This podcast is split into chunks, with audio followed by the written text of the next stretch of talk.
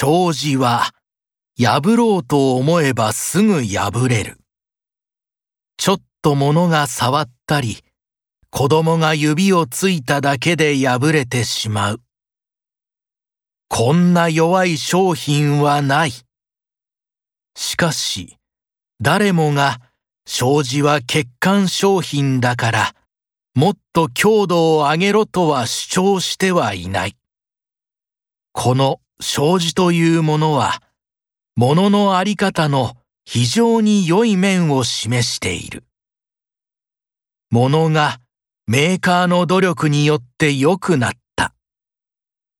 丈夫になって、ちょっとやそっとでは壊れない。このことが、使う側に乱暴に扱っても平気という粗暴な気持ちを養ってしまった。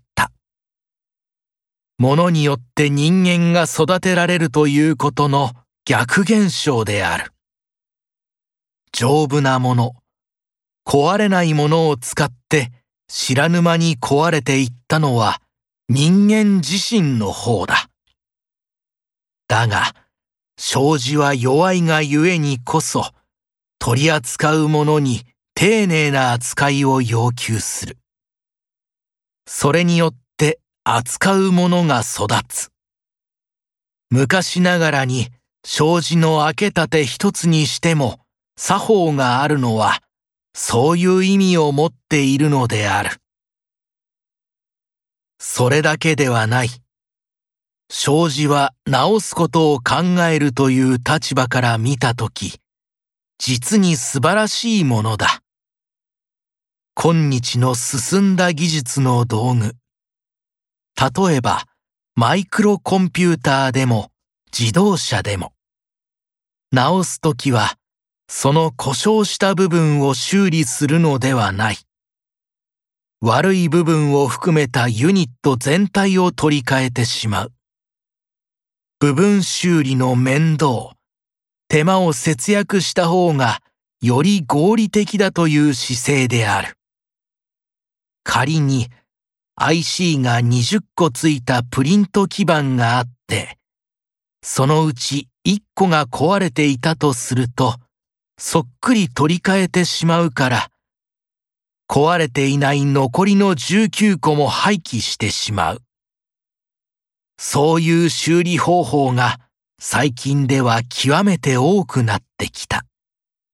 これは障子の修理の仕方と正反対である。障子では一箇所破れたと言っても全部取り替えるようなことはしない。そればかりか、破れたマスの15センチ角ぐらいの紙全体を切り取って、そこに新しい紙を貼るというようなことさえ、はじめはしない。まずは、破れたところを元に戻し、破れ目に色紙をもみじの葉にかたどって貼るというようなことをする。するとその障子は修理する以前よりも美しくなる。大抵のものは壊れる前を100とすれば壊れて30、直して80がいいところだが、障子は破れる前が100で直せば130にもなる。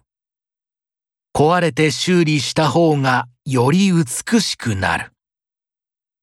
パリから有名なデザイナーが来て、日本の建築をあちこち見て歩いた時、破れた障子にもみじや桜が貼ってあるのに痛く感じ入って、そればかりカメラに収めて帰ったという。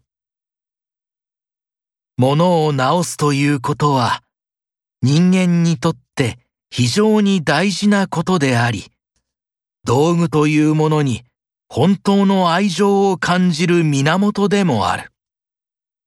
修理は機械と人間とが一体となることなのだ。